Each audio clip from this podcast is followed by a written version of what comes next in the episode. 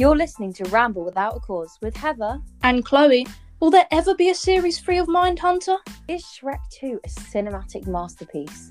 If you're searching for a pretentious chinwag, you've come to the right place. Okay, I think we got it. Yeah, I think so. Welcome back to Ramble Without a Cause. In this week's episode, we're discussing what makes a fictional character likable and whether a protagonist should always be likable. Do you ever find yourself secretly rooting for the bad guy? If so, why? And you can follow us on Instagram at Ramble Without a Cause for all the latest episode updates. So, I want to kick this off with a strong question. Mhm. And for the listeners out there, uh, Heather and I haven't actually discussed this yet, so I'm quite excited. I want to know what your favourite characters, at least at the moment, are and why. Like, what do you find so likable about them? Okay, so I've picked kind of the top three, I'd say. And the last one is a bit of a manic decision, but I'm just going to jump into it. We it. love that. I mean, just picture these three people at a dinner party. Uh, so, th- th- for the first one, we're going to go with Joan Holloway from Mad Men.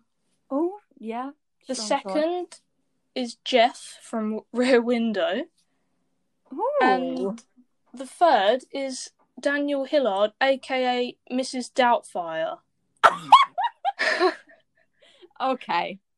I don't think I can top that because you know the six of our characters are going to be sat together because I've still got three to add to this. What a But um, mess. that is a that is a very strong start. Can we please talk about well all of them really, but I just need to know about. You'd think I was going to say Mrs. Doubtfire, but why Jeff from w- Rear Window first of all? You know what? I can't even really figure it out myself. I just admire him and his drive to find and expose the truth. Everyone doubts him from the beginning and his theory about Thorwald. And as a viewer, you're screaming at the TV because you know what Jeff knows. You know the truth, or at Mm. least you think you do. And what I like about Jeff is that you can find him in most stories throughout film, throughout TV, literature and you're always rooting for that character, for that Jeff in whatever story it may be. And looking back now as a modern viewer, like some of his behaviour could be viewed as a little problematic, but I think it comes with the territory of 1950s film, unfortunately. But I just, that's the thing, I don't think a character has to be flawless in order to be likable. I just like Yeah. him. He's a bit of a window shopper. I like how nosy he is. I, I sort of see that in myself.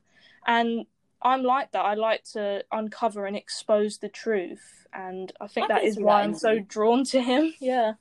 That's an interesting one because I haven't seen Rear Window in a long time. Mm. Um, and I don't remember liking him that much. I Yeah. I certainly understand um his drive and his character, like the kind of admiration behind that.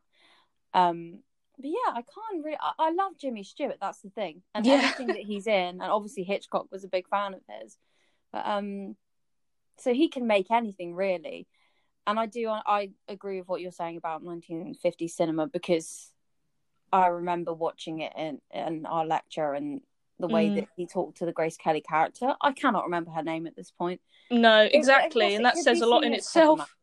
But um, she's kind of strong though in a lot of ways. She kind of put him in his place a bit. But Rear Window is a a brilliant film. So and I totally get that choice. Yeah, I I do wonder if it is more of the case that I just love James Stewart and that everything he touches turns to gold. But I yeah, I like an underdog, and there is something quite. I don't know. Maybe it's the fact that he is in that wheelchair and he is vulnerable. You you empathise with him, and you you really want him to succeed in his pursuit of Thorwald. I feel like I remember him being kind of a bit grumpy and he was Mm. very pessimistic. But I guess the position he was in, there was a lot of reasons for that.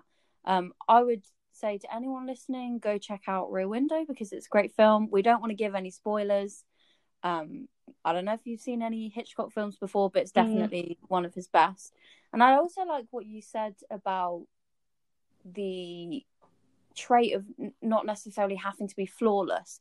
So we got a lot of people saying that when we uh, put our question on Instagram, we kind of just said to our followers, do you think that a character has to be likable?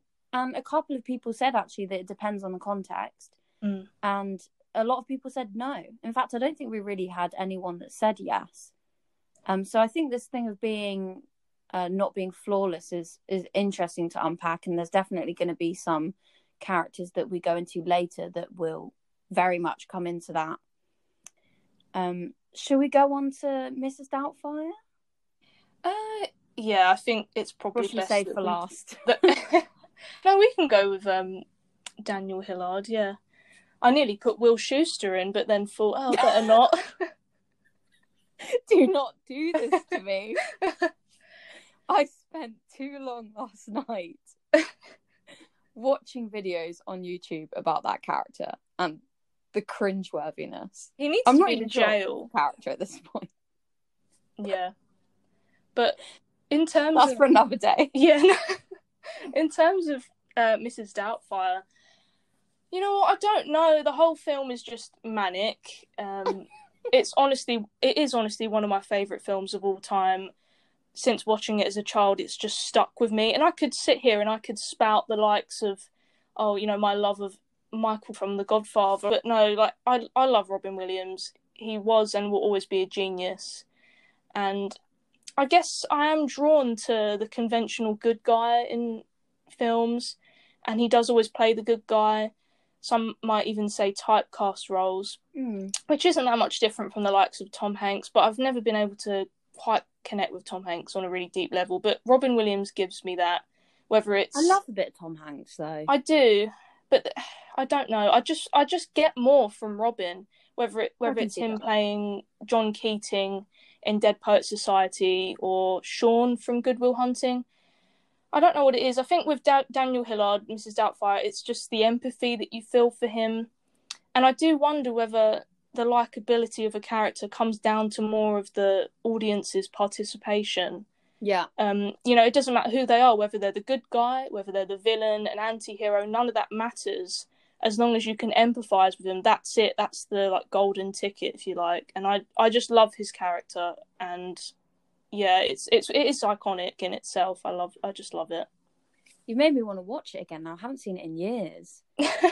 But uh, yeah, the, the audience participation, that's very true. Um, I suppose if we're saying compared to Tom Hanks, obviously they're both great in their own right.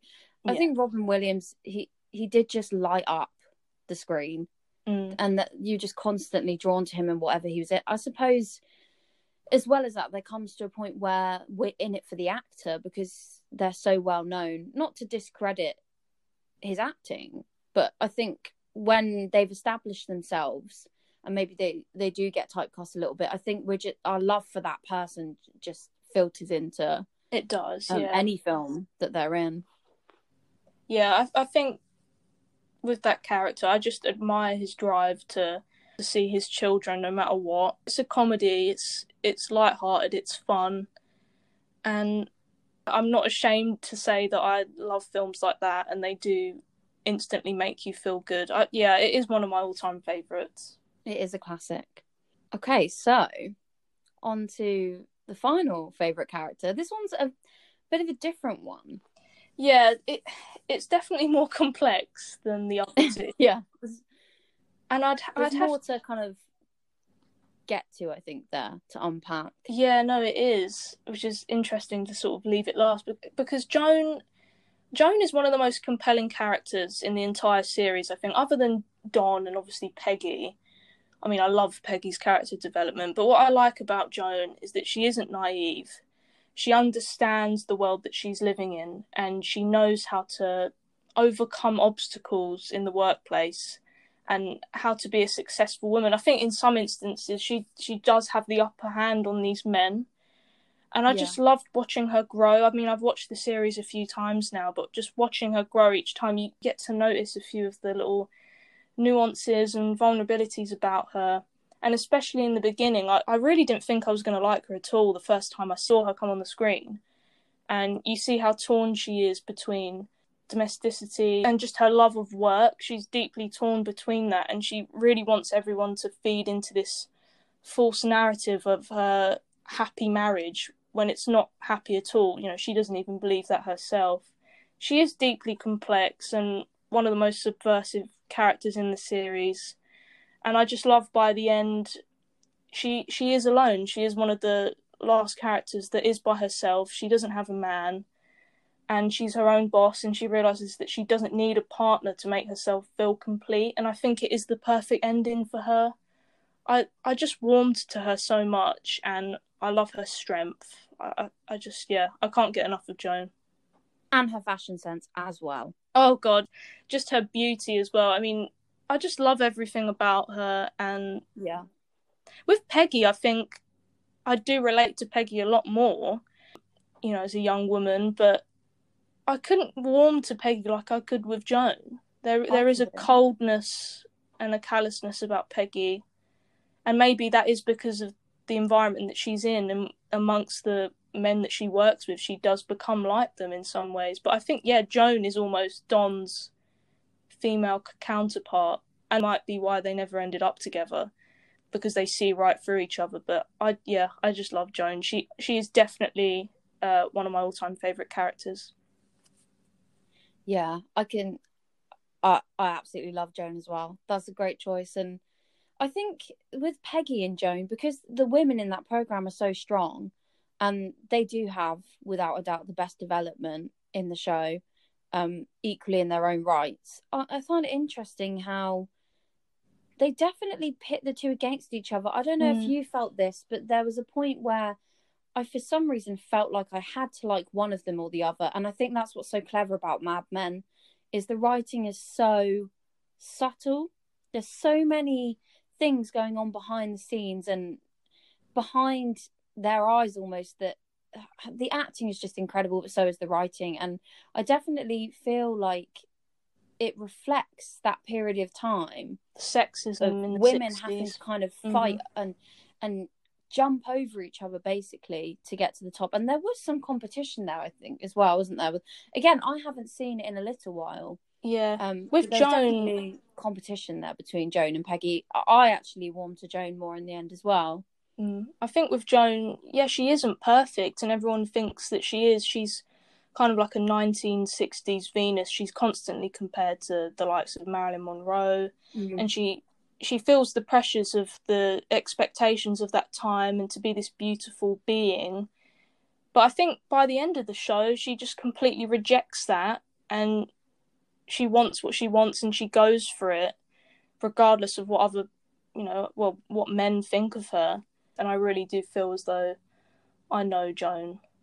So yeah, that that's why I love her and this ending for her. So with you, I think now it's time for you to discuss your top three.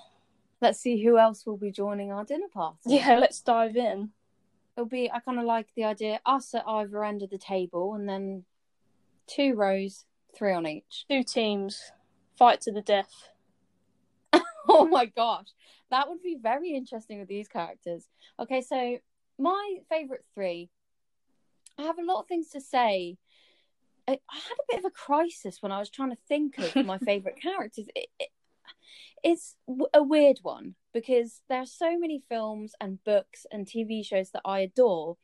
And when i actually sat down to think about it i was like but can i pick out characters that i truly love It's like picking favorite children. It's so difficult. yeah, it's just not possible. from others, and all these different mediums that I've absorbed have kind of merged together. I felt like such a, a fake fan and all this kind of stuff, and I realized in the end, I find it hard to pick favorite characters because I think too much about them, Mm. and often they annoy me or fill me with joy uh simultaneously within the same episode for instance um or the same page of a book. So i find i like complex characters um and i like a lot of films where they are very morally dubious but i, I couldn't say that my favorites um for instance in nightcrawler. I could definitely not say that lou bloom was my favorite character. It's just one of the most interesting. So in the end i settled on three Mhm. pretty comedic characters and i'd say they're just who i'm feeling right now. Are they a I've them- representation of you? That's well, I just have to see about. because I have I have prefaced this quite extensively, haven't I? So, so we'll go into the first one. I'm going to save the best for last. The first one, I would say, uh, Vod from uh, the comedy series, British comedy series, Fresh Meat. Oh, okay. I this was one that took me a while to think of. I've watched that series probably three or four times, and it's brilliant to me. It's it is one of my favorite series, not just comedy series, and her characterization is incredible, Mm. and the voice that she has and everything as well.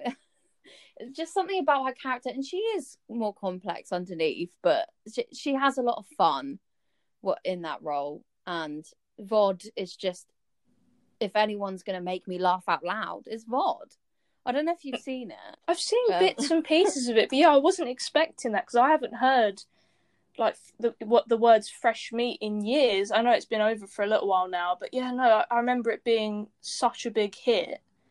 But I've only really seen a few episodes, and I do remember this character quite well, so I can definitely see why you've chosen her. She's definitely unusual. it's all in the delivery. Yeah, and the way that she Comedic bounces off the other characters. And it, it is the characterization like she just uh, the actress i'm so sorry if i'm mis- mispronouncing this name. I think it's zora ashton Yeah, I'm looking it up now actually- because I I recognised her instantly. She's been in quite a few things. In fact, she's actually been in Velvet Buzzsaw alongside Jake Yeah. Gyllenhaal. Yeah, no, she's a great actress. yeah and I just love to there's a lot of things that i can watch where i'll laugh in my head a bit or have a bit of a giggle but yeah she makes me die basically and uh, i think that's important in a character I, that's why i'm drawn to comedy characters or a lot of the time some of the side characters are more like we were saying earlier are more likable for me because they add that level of sometimes self-deprecation. I know not everyone finds that appealing but just i don't know it's not just this kind of serious harry potter-esque type Some- character yeah, sometimes running characters. around just being kind of a bit boring and I- i mean obviously i'll get slated for that because people love harry potter but he is the most boring one you know in in the whole film franchise But if we're going to talk about like the main characters being unlikable, I, like for with Gavin and Stacey, I just can't stand neither Gavin or Stacey. yes I love the mum. I love the other characters, but there's just some. Yeah, sometimes you just don't like them. The protagonists, they're they're boring. Sometimes you Yeah. need uh some of the supporting actors or someone you know waiting in the wings of a subplot to come on screen and like do a funny one liner and and sometimes those are the characters that hold the show or the film together Yeah.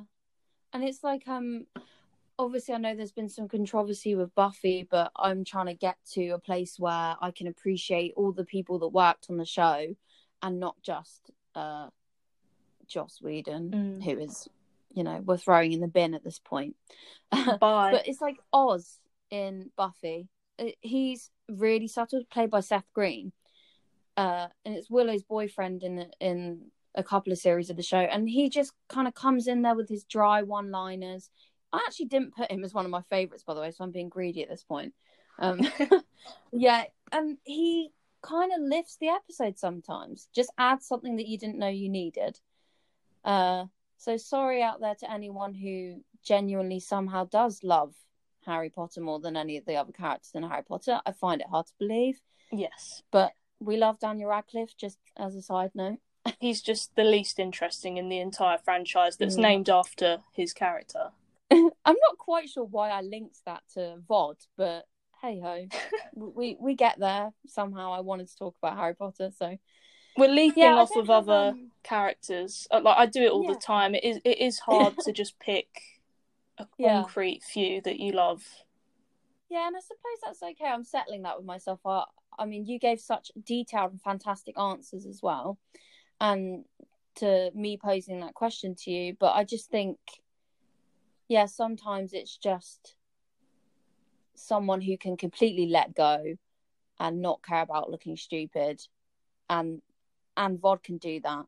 She you know, Vod is there's no one else like that. There's no other character like her really either. I know it's a bit of that chaotic, like drinking, smoking, like uni student, but there Mm. is something different about Vod. Yeah, definitely. So I'd say my second choice is uh, at the moment Claire from Fleabag. Oh my god, yes.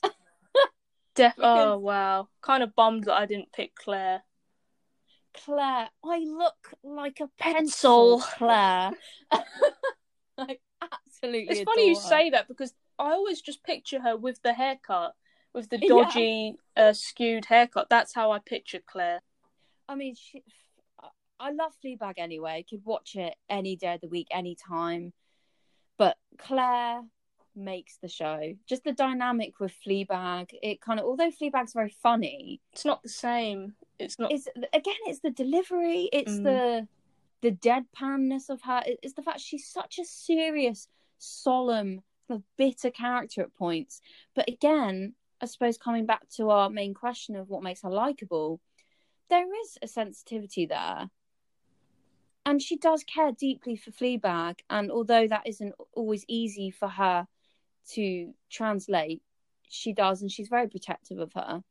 And obviously, they haven't always had an amazing relationship. But yeah, she has her back. She's, yeah, she's loyal. She's fantastic. And she has the best lines in the show. Oh, absolutely. And just the whole Claire and Claire dynamic. It's it's only only she would date someone with the same name Yeah. and same self obsession Yeah. as her. and just those little moments as well where she's kind of looking at Fleabag and you just know that she's outwardly it's so bizarre she has this like kind of duality of oh everything's fine everything's fine and then you just know she's on the cusp of a meltdown or the cusp of some like She's seething inside. yeah and there's no one who is more deserving of a top three than Claire Good I old think. Claire. Yeah. And it's really hard for me to talk about these characters actually without giving spoilers. I think if you haven't seen Fleabag yet, that's your own fault. Let the spoilers Shame out. on you. Pause this right now and go and watch Fleabag and then come back and think about what we've said. Think about what you've done. Priorities. Oh gosh. This is a right laugh this episode actually. okay, shall I go into my final Yeah, let's just do a quick recap. Joan Holloway, Jeff from Mhm. Rear Window, Mrs. Doubtfire, Claire from Fleabag, and Vod from Fresh Meat. So yeah, it's women are kind of women are dominating at the moment. I'm I'm glad because as we segue into this last person, uh bit of a spoiler, it's not a woman, but I have been likened to them though. So I, I just want to do a drum roll for this because I can this try. is something you should see coming. I'll do one. Do you see it coming? Any guesses quickly? Um, Shrek. Oh gosh, you're, you are right in the ballpark. It is Prince Charming. It's Prince Charming from Shrek. This is classic Chloe. My OG. I will find a way to talk about Shrek 2 in every single episode, right up until we watch Shrek whilst we're drinking and record it, because that will be coming. yeah, uh, Prince Charming from Shrek, pretty straightforward, fucking hilarious guy, so self absorbed. Again, I, I love a voice, I, I love a funny voice. Uh, and he has, uh, Rupert Everett has one of the best voices in the industry. Oh, do you think so? Classic. I just uh, Shrek is obviously like there's so many characters. I'm already planning the Halloween outfits in my head now. But I have, you know, my friends commented on one of my pictures once and was like, "It's giving me real Prince Charming vibes." And I've got to be honest, I was very. There's a striking resemblance there. The luscious locks, the dewy skin, the bright blue eyes. with soft and bouncy. Ah. his vocals in Shrek 3. Iconic. I just had to have fun with this one because obviously he's that he's supposed to be the baddie, but they're they're aware from the start they're just mocking him. You know, there's nothing scary about Prince Charming. No. Even his own mum shoots him down at every opportunity she can. She won't even let him finish his sentence. like when he's sat in the flying coach and he's trying to tell that harrowing story about not being able to get to Fiona before Shrek. Devastating. And yeah, he's not even allowed to tell that before the bloody fairy godmother cuts in. No. He's really hard done by, actually. Yeah, constantly undermined. Mm. But I, I love, I just love a heightened character like that. There's nothing too much to think about. Everything they say is funny. Uh, maybe that's why I like these characters because there's a bit of a relief there. Yeah. In a, a lot of the films I love and a lot of my favorite films, the people in them don't come near my favorites off the top of my head because they're so interesting, but usually quite intense. Um, and I don't watch a lot of animation, but I have to confess, animated characters I'm in the shows that I do like, I'm really drawn to because I almost said Marge as well. From I did wonder if She's you so would. underrated. Yeah. And don't get me wrong, we both love a gritty human story, but sometimes you just need a Prince Charming or a Marge to to save the day. or both, ideally. Imagine the crossover. I don't think I can. I don't think I want to. I think I just I we need another Shrek film or is that is that asking for too much? There was going to be a Shrek 5, I I, think. I think it. I think they pushed it too far with Shrek Four. You know, it's not bad. It's sorry. By the way, is it possible to become like as a job, like a Shrek expert, because or, or like a Shrek historian? Because that that's what I'm gunning for now after lockdown. I need to find out if that exists. I mean, there's probably people. there, there must be someone on Earth who's done a dissertation on the life and times sure, of Shrek. and I, I am. I'm quite gutted. I I chose Byron. It's a missed over, uh, opportunity. Shrek, and I really think it was. And we all know, realistically, Heather, that uh, this was just an opportunity for me to showcase my impressions. That that's how shallow I am at this point. Yeah, I think you're probably right. Anyway, that was a lot of fun. So those six people will be sitting at a dinner table. Uh, I feel like we're almost going into I was going to say, yeah, what we all vibes here. I'm going to ask what we all going to order? oh, it, it could be. It would be an interesting one. I'm picturing it in the swamp. We've all been we've all been invited down to the swamp in luxury cabins. Oh, cabins. Claire! No! Can you imagine Claire getting down with that swamp? I Oh no, can't. she'd be out of there in a shot. I think Vod would embrace it. I think Joan and Claire would probably pair up and they'd be out of there. Do you reckon? I reckon they'd either pair up or they'd butt heads. Hmm. Who do you reckon would win in a? Sorry to incite violence, everyone, but it's necessary in this instance. Who do you think would win in a fight to the death out of those six characters? We have. I'll, I'll give us five seconds to think about I it. think Five, four, three. Okay, two, so first of all. Jeff is in a wheelchair. That's just not possible. It's going to be Joan, Joan of Arc. She can do it. We're obviously going to pick our own, aren't we? Prince Charming would be the first I mean. Prince Charming has a sword, Uh, he can't use it though. You and he's how to use it. animated. Is he even there? Is he present? The swamp is animated Yeah, that doesn't even. Okay, I think we're going off on a tangent. He wouldn't even set foot in the swamp himself.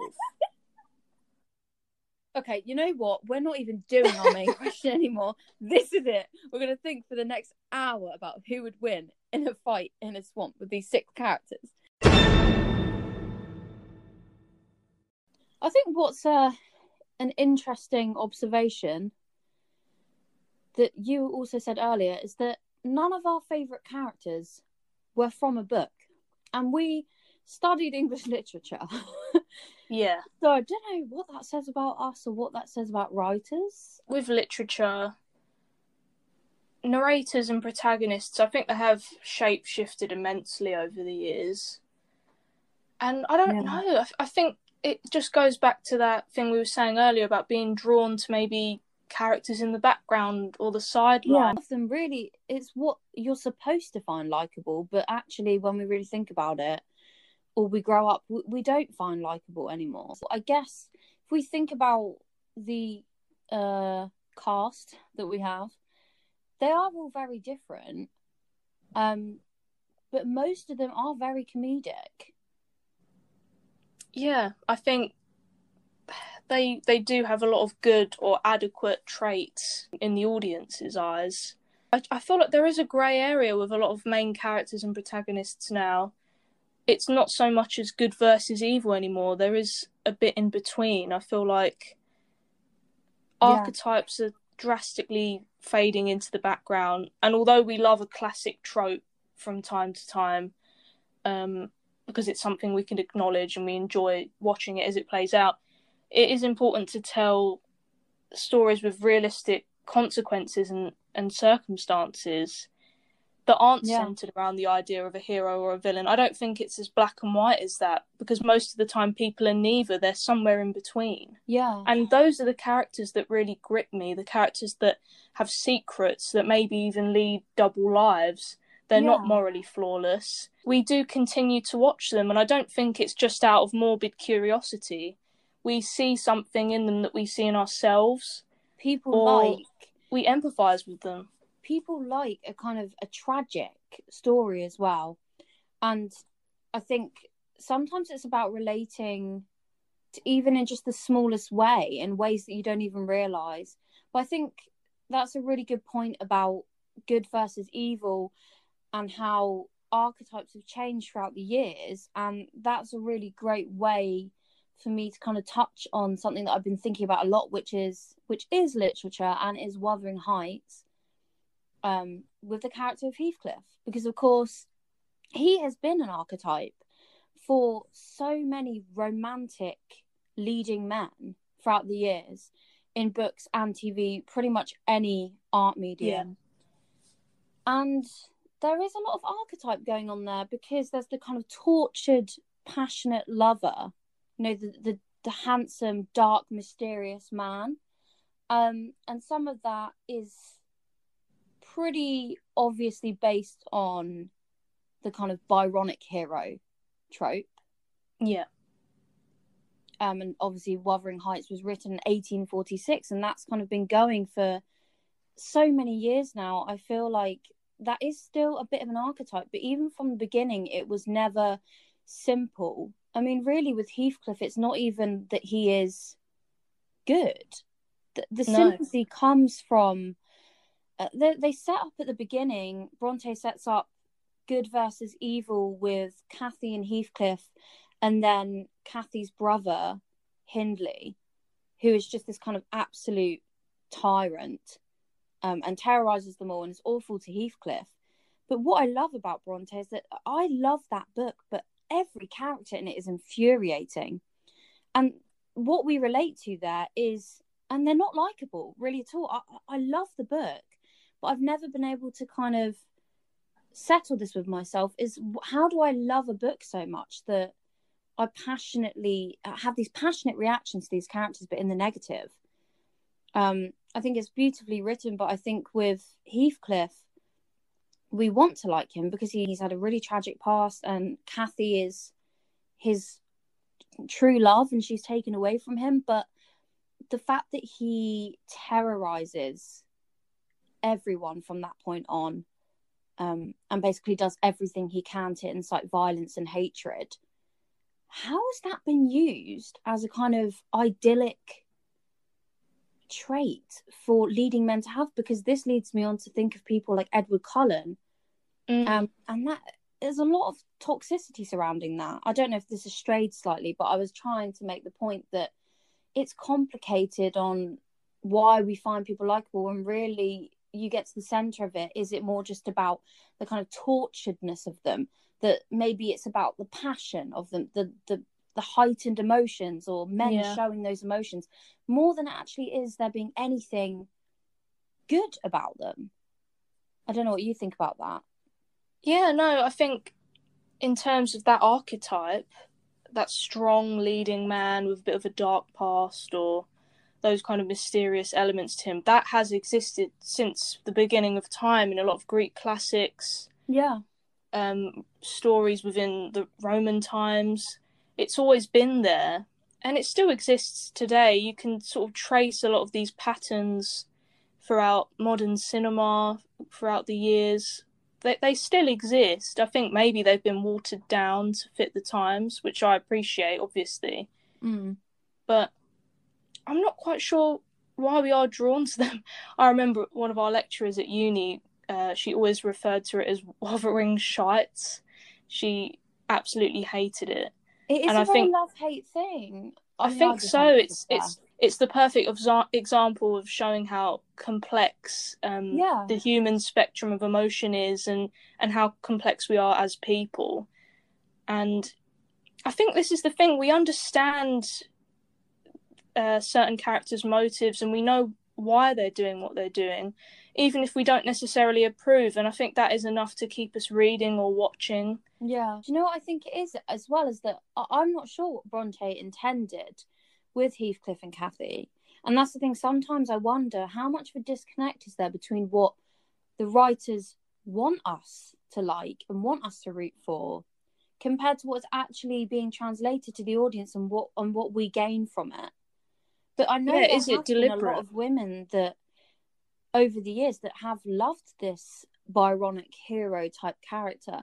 But I think maybe Bronte's telling us from the start that it's it's not necessarily desirable.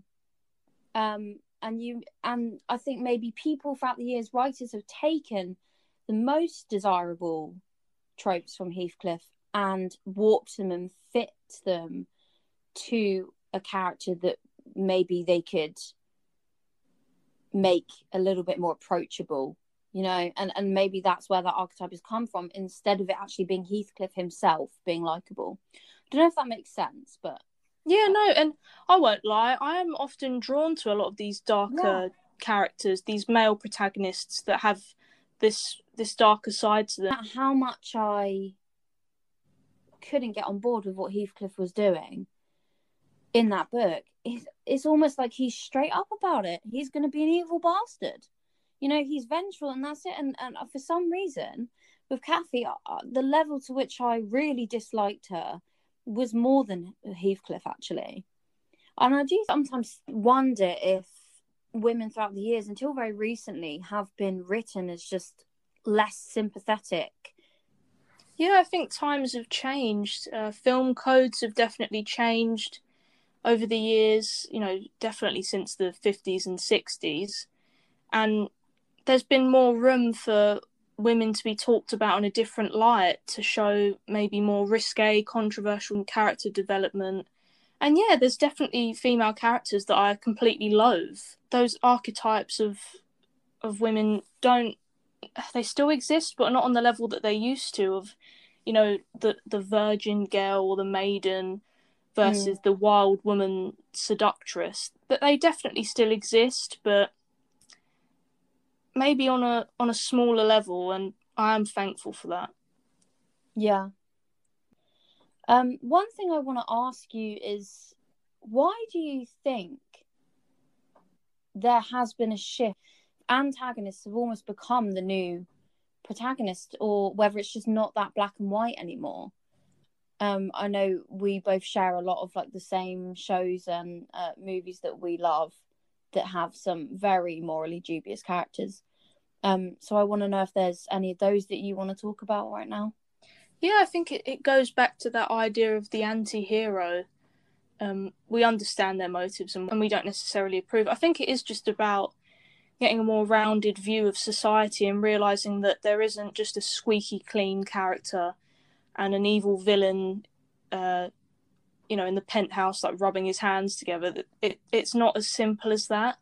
And yeah, I think a lot of boundaries, moral boundaries in particular, are eroded and it brings me to the film Parasite. That is one of the few films that has you know has kept me up at night questioning why I'm on the side of the Kims. And I've always viewed Parasite as a film about survival, about two Yeah. families, the Kims and the Parks, both from two entirely different classes and backgrounds, one struck by poverty, whereas the other's excessively wealthy and out of touch.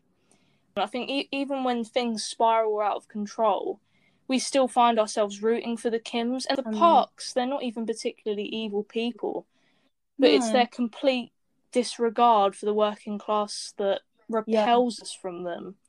And it's the framing of the narrative, isn't it? It's uh, it's bizarre how in some films or setups we're really pushed to idolize and crave these characters that just reek of decadence and money. But a film like Parasite, it really does frame it Flips because you get to see their household and where they live and the poverty they live in. And I think that's the angle it comes from, I guess, isn't it? Is where the film chooses to go with its sympathy from what it shows you, I guess, on screen. yeah, you see their struggle, you come to know it, and Mm. you you know why they do what they do, and you relate. I mean, I probably would do those things, in you know, infiltrate a rich family, fool everyone, and it does spiral out of control, and yet we still we're on their side as the audience, even when things turn ugly with the tuberculosis lie, and Yeah. the peach and you know people end up dying it gets extremely dark but we're still we're still on their side it's that vicious cycle of the lower class feeding the profits of the upper class which then feed the lower Mm. class it's a vicious cycle but it works and it brings you back to the title you know a parasite and a host it's that relationship that these two families have it is so morally skewed. Yeah you're on the side of the the kims every time. There's nothing better than a film that makes you think like that. And I suppose this is what's really getting down to the root of the question is that what is to be likable? It just it isn't trans it isn't a simple question. On the surface it sounds like it is but it it transcends just that uh, basic definition of likable. And it really is defined by the individual piece of work sometimes but that's what's so exciting now um and i wanted to come on to uh the crime thriller from 2017 um good time uh which for some reason i find it weird that the main character is robert pattinson when he was also edward cullen yeah. so I, I think he's come a long way so diverse the roles that he's taken up. But I saw a so I guess I should probably say the basic premise of this film. It's it's it's across one night. It's the events of one night. But through that night, following this character called Connie, you get so many insights into the rest of his life and how this behavior that he this very, very morally dubious behavior and how it's probably reflected outside of the scenario of that one night, if you see what I mean. yeah Um, so basically, he has a disabled brother, and they're not very well off, and they they try to rob a bank in a in a pretty ridiculous way. It it goes badly. They try to run away. Connie, uh, the Robert Pattinson character, gets away, whereas his brother Nick, who really he coerced him into trying to do the robbery anyway, um, he gets caught. So essentially, Connie spends the whole night trying to get Nick out of prison, or he thinks he's in prison. Um, obviously, again, I don't want to spoil it too much. That's pretty much the premise of the whole film, and we see the shady behavior of Connie the whole way through. He is the most self-absorbed, manipulative, predatory man, and it's truly anxiety-inducing. And that's what gets me is I don't like him at all when I watch it. But why do I feel that anxiety? Because the f- film is still framing it Mm. so that I want him to succeed somehow. And I think the sympathy there probably does come from his brother because you feel so awful for his brother. But things like this, films like this are so clever. And I just wish everyone could see this film because you want to look for these redeemable qualities in Connie because I think as humans we're programmed to do this. He's just callous. He he gets what he wants. There's so many characters that he interacts with throughout the film, and you just you could just see him in action. We almost admire how slick he is at getting what he wants, which is disturbing in a way. and I, I did see a quote from a New Yorker review that said that Good Time is a study in avoiding consequences.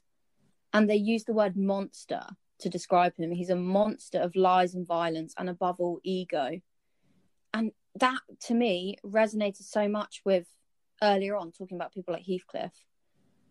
Um, and really, even the family from Parasite, they, they're not monsters, but I think there's a correlation there between avoiding consequences Yeah. and maybe the ego as well.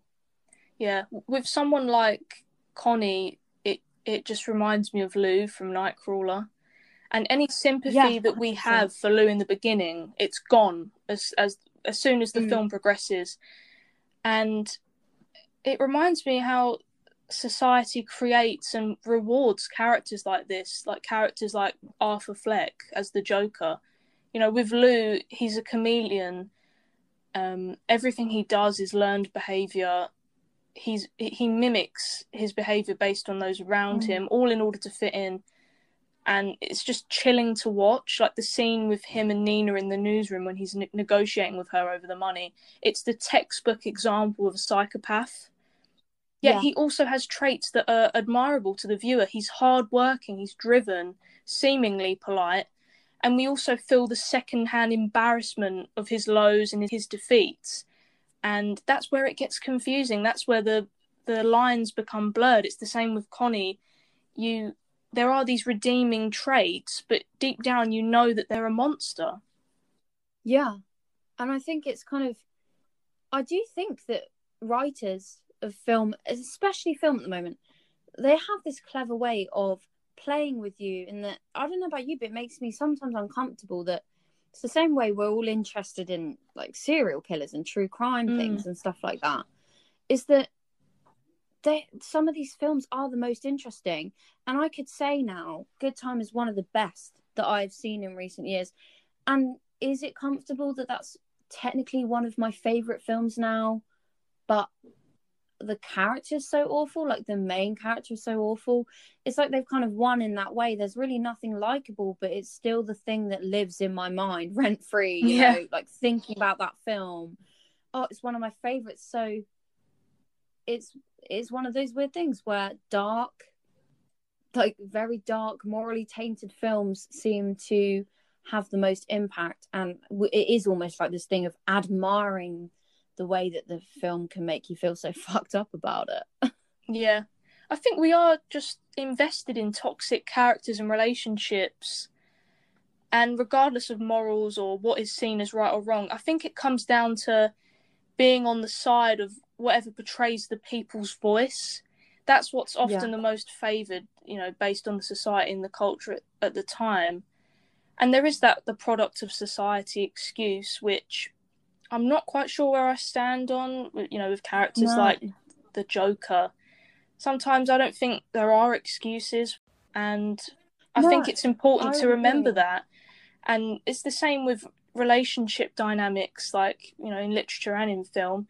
Lolita, there's no excuse for for that dynamic. Yet we're so invested in, or I know I have been in the past, in why that exists and and why I'm so so curious. Is it just human curiosity, or that's got me thinking literally just in the last seconds as you uh, as you said that about lolita is that maybe this whole time with archetypes of characters and things like that because of the maybe film mediums and tv and literature being so censored maybe the whole reason why we're all conditioned to want to like characters and want to hear about uh likable admirable characters is because people didn't want the public to ha- be influenced No.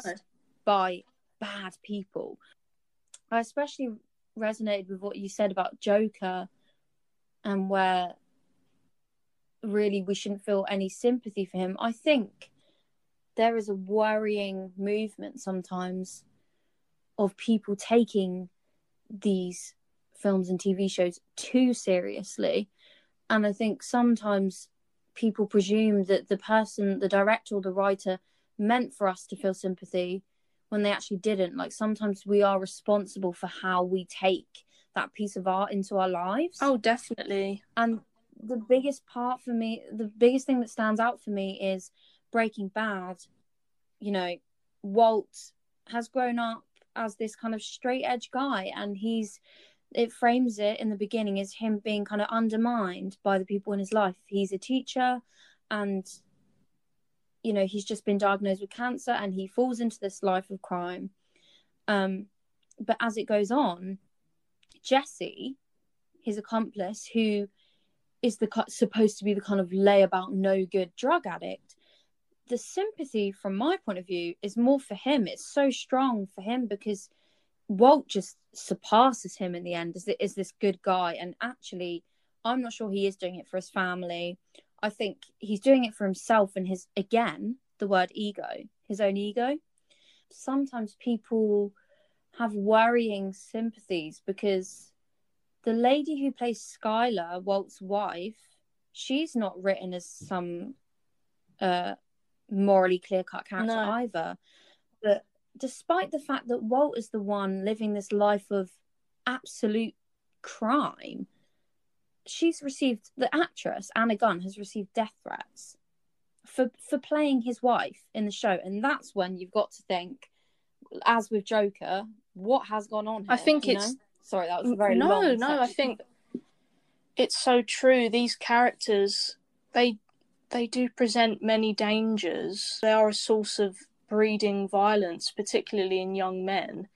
And maybe seeing that on screen, it's almost like uh, a slice of approval or, or an admission that, like, yes, I can get away with these things too. I even I will admit, whilst watching, I was getting annoyed with Skyler at times, and I was thinking, oh no, she's going to foil Walt's plan and she's going to get in the way. But then to take it to such yeah. an extreme and to threaten the actress yeah, in real life, that's frightening. I would say as well, Skyler annoyed me. And I was almost cross with myself. I was like, oh, why aren't they writing? And there's been some talk about whether they wrote Skyler to be kind of too unsympathetic.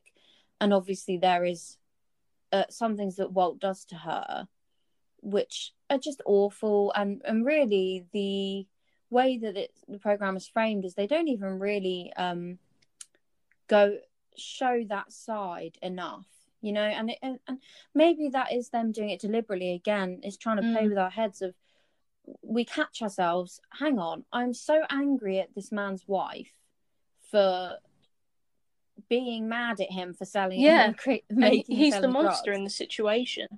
And she's a very strong woman as well. There's a lot of things really that should be likable about her but some people are so angry that she's hindering his success of being a drug lord that they would be willing to threaten her life. It, yeah, it's crazy to me.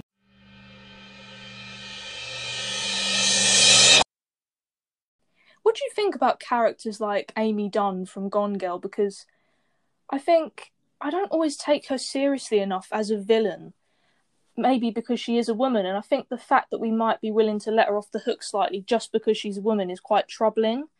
And it's a lot like that in real life too, to some extent, with women like Amanda Knox and a lot of high profile criminal cases. A woman's danger to society is always understated. And I feel like mm. they're, they're not taken seriously and they're massively sexualized, like Foxy Knoxy and such. And I just think, yeah, do we not take them seriously because they're women? I think that's really interesting, actually. And I think it comes from. I actually saw this in a program last night. I don't know um, when this law was changed, but until quite recently, I think that a man. Am I right in thinking a man would be arrested or blamed on behalf of a woman if she did something, or I suppose broke the law, because women were deemed incapable of being able to. Oh my god! Commit a crime. I might that might not be too accurate, but I, I, I basically I was watching It's a Sin last night, and that I think that was pretty much like the opening section. If like that were true, scene. that yeah, if that if that's the case, that could not be further from the truth because yeah, women are, are you know they're capable of abhorrent things. I mean, and, I might look into that more, but I, am pretty yeah. sure that it probably wasn't even that long ago in in the scheme of things. But, um, I think with Amy, I do take her seriously, but I think there's a difference between uh, in Gone Girl, the book and the film. In the film, I think it's actually better than the book, but I would say that she's the quirks of her character that I, I suppose that could make her the slightest bit likable come out more than they do in the book. And I would say that um, Gillian Flynn's very good at basically showing misogyny within her marriage with Nick, but also the shortcomings and the flaws of both of them. Like they're both mm. pretty awful and manipulative towards each other. Um, but I would say that I'm definitely not too willing to forgive Amy actually, um, because she does do some pretty horrendous things. Like no matter how Nick has treated her, yeah. But, um, I think it comes down to like the pressures sometimes of society and trying to be perfect, therefore likable. Yeah, I think that that's the danger sometimes. You know, I I wouldn't say go as far to say that I like her character at all, but you do end up sometimes making that mistake of um, viewing that conniving, calculated, manipulative behaviour for strength. And I don't mm. like that it can sometimes be perceived that way. She's just as bad as all the rest of them, the Lou Blooms and the Jokers. Yeah. And really, how can you blame? We were saying this, I think we said this earlier about how can you blame, how much does someone's past come into their current behaviour and their current actions? And I think there's a section or a speech rather that mm. Amy has um, in the film and the book, and it's probably the best part of both of them. Like it's a real standout, the cool girl speech, mm. um, where she basically says that women have to be perfect. You know, they have to like dirty jokes and uh, anal sex and beer and basically like everything that the man likes.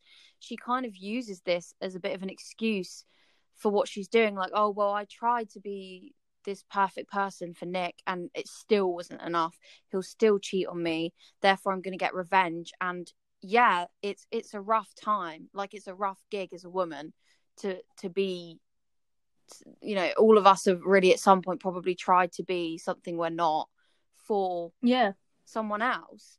But that if you think about that in the context of the most people they're not going to go and disappear and try and get their husband framed for it you know? It's it's entirely on a separate plane of uh unstableness yeah and no and no like instability rather that's not a word yeah and, and the relatability of that monologue it tricks you into thinking that she's likable i mean there's mm. a lot that a lot of women can relate to in, in that monologue um but the, the the foolish thing is is that this this Amy is hidden under this amazing Amy, if you like, is a mask.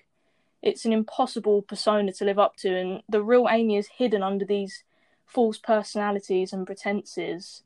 And can I just say that her parents really freak me out? I feel like that's not mentioned enough. There is something really disturbing about her parents, and yeah. partly might be the reason why she becomes this this monstrous person. Yeah, but yeah, you you do find yourself nodding along to it. Yeah, there's moments where you feel sorry for Amy when she gets robbed in that uh, motel. But those moments like that, it's the same as the monologue. It tricks you into thinking that you should like her, yeah. and that's where Fincher is so clever. The way he he presents and translates it onto screen. Yeah, I think it's that thing of sympathy again, isn't it? It kind of links mm. back to what I was saying about Connie and Good Time. It's likability and sympathy, I think, go hand in hand.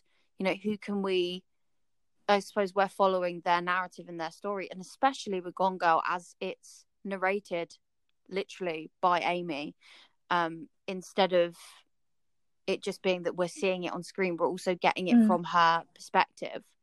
And yeah, I would agree about Fincher. Like, it's a very disturbing film. I think it probably, with the parents, I'd say in the book that there's more there with the pressure of her having to live up to being amazing Amy. Yeah. Um, I think that it kind of delves into a little bit more.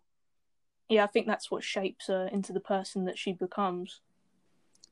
So, are there any other kind of modern female characters that you can think of that kind of display these really manipulative and worrying behaviors and is kind of framed in a similar light to Amy in that they're maybe trying to change themselves to fit the mold of a man or to fit the mold of their partner. Yeah, I think the one that springs to mind, it's a completely different genre, far more light-hearted, but it, it's that same manipulative, crazy, uh, neurotic behaviour. And that's Rebecca Bunch from Crazy Ex-Girlfriend. It's not as well known as a show. I think it's massively underrated. She's a Harvard law graduate. She's travelled across, you know, half of America to LA to work in some bottom of the barrel law firm in West Covina for this guy uh, that really isn't worth it, quite frankly. It's just the most Definitely impulsive, absurd thing to do. Yet she does it for love, I suppose. Yeah, and and obsession. I suppose obsession comes into it as well. But even, I mean, Crazy Ex Girlfriend is one of my favorite shows because I think it's not as accessible because it's it's very popular, but it's I think it's got a bit of a cult following. You know, it's quite mm. niche and it, it's quite odd because it's. I'm going to read this literally from Wikipedia. It transcends genre. It's a romantic musical comedy drama television series. You got like three different genres within there. Yeah, it's a mouthful. we were kind of mentioning earlier how um I, I suppose I was kind of splitting up comedy and drama in a lot of the characters I was talking about when really sometimes it's more nuanced than that and they kind of can come together and cross over different genres and we want different things we want different aspects in a character to be likable i suppose for different genres. But with rebecca bunch um in crazy ex-girlfriend it's a it's a roller coaster of emotions Oh, with yeah. her character. Um you know she she suffers with mental health issues um and she deals with the stigma of that a lot i think because uh, p- partly her behavior is not excusable.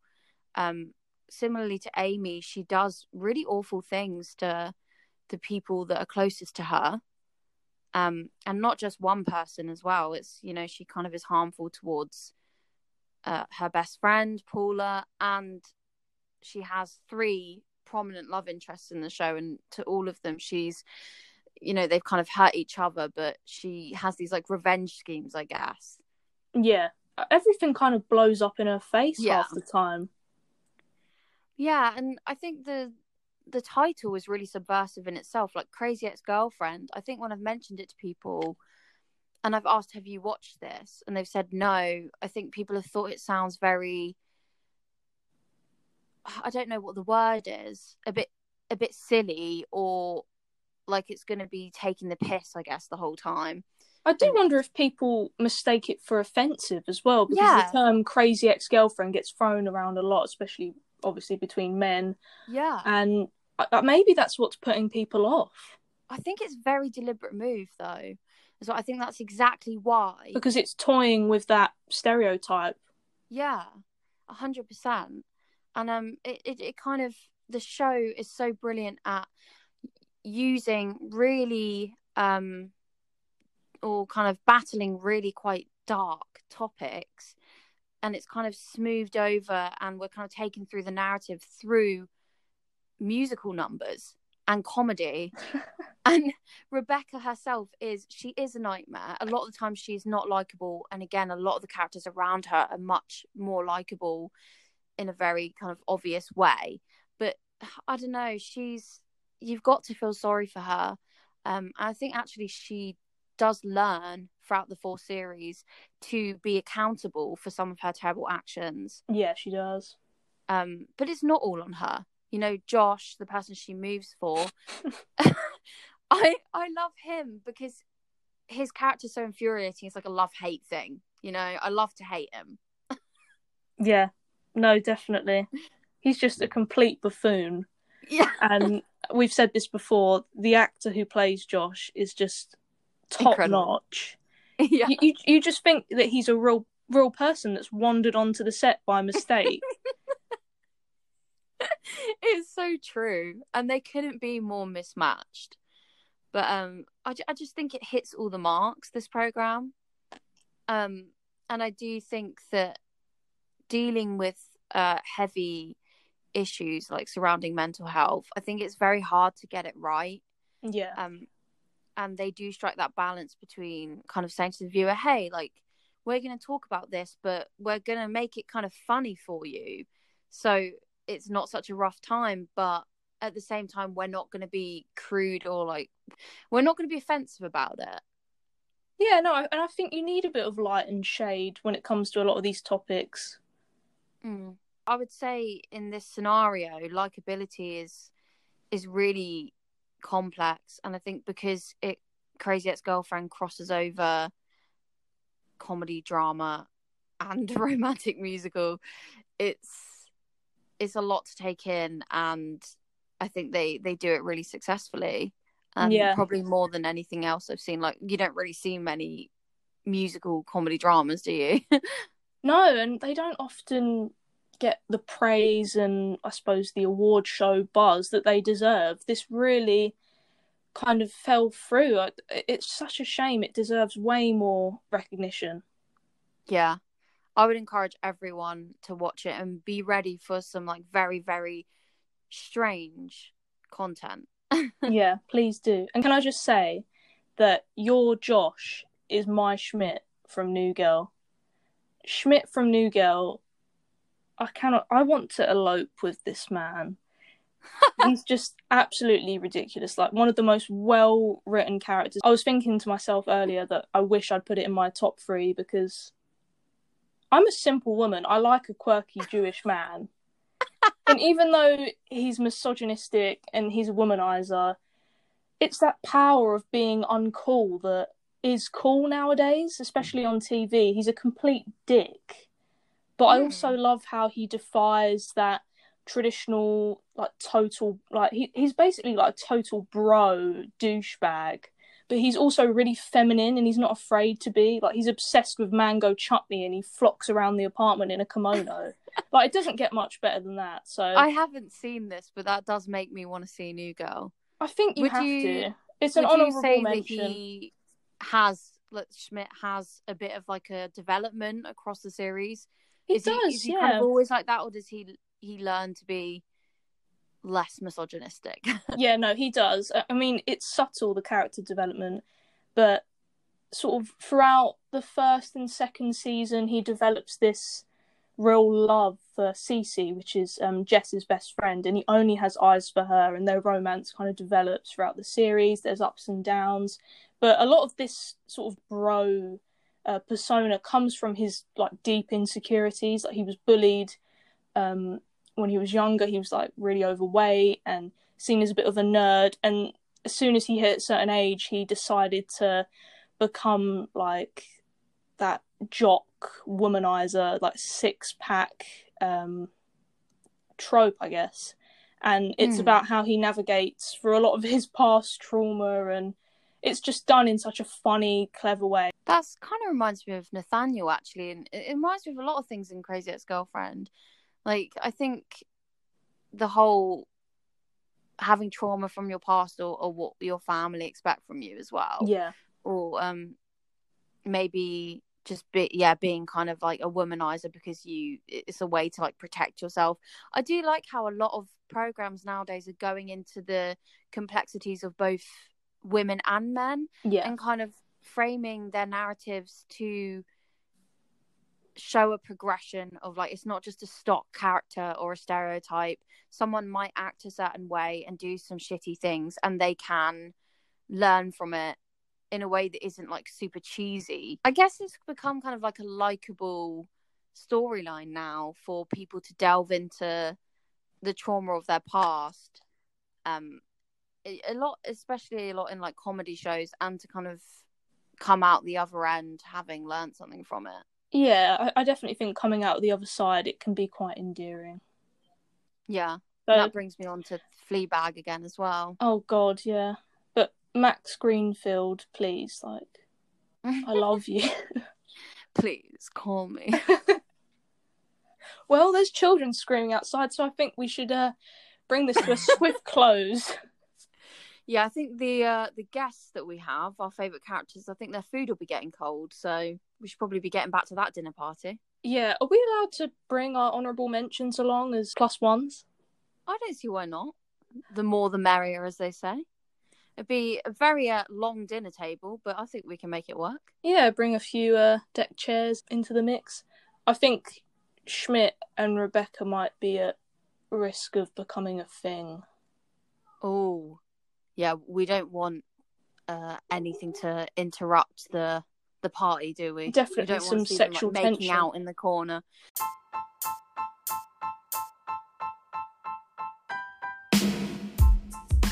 I think there's going to be some big personalities going on there. I have a feeling that uh, Prince Charming will feel a bit left out, really. Yeah, I feel like if we're gonna go as Shrek characters for Halloween as well, we need like a third person. Maybe we can put an ad out there or chuck it in a Tinder bio and just be like, Shrek obsessed couple seek a third because we do need I someone. feel like that that could uh, produce some shady results, but um, that might be another interesting uh, podcast discussion. To be fair, see what we can get from that. Yeah. Also, can someone put me in drag as Mrs. Doubtfire? I'm begging you. I want a full Mrs. Doubtfire drag look going on. Like, I think that kid agrees. That that screams. oh my god, it's so loud. Okay, we've got ourselves some fans clearly. Well, uh, we need some. So, thanks everyone for listening. Um, if anyone wants to uh, follow us on social media um, and maybe see some hints about what our next episodes will be, or just uh, tell us what you think of what we've uh, discussed so far, any ideas for the future, um, then you can follow us on Instagram at uh, Ramble Without a Cause. See you at the party then. See ya.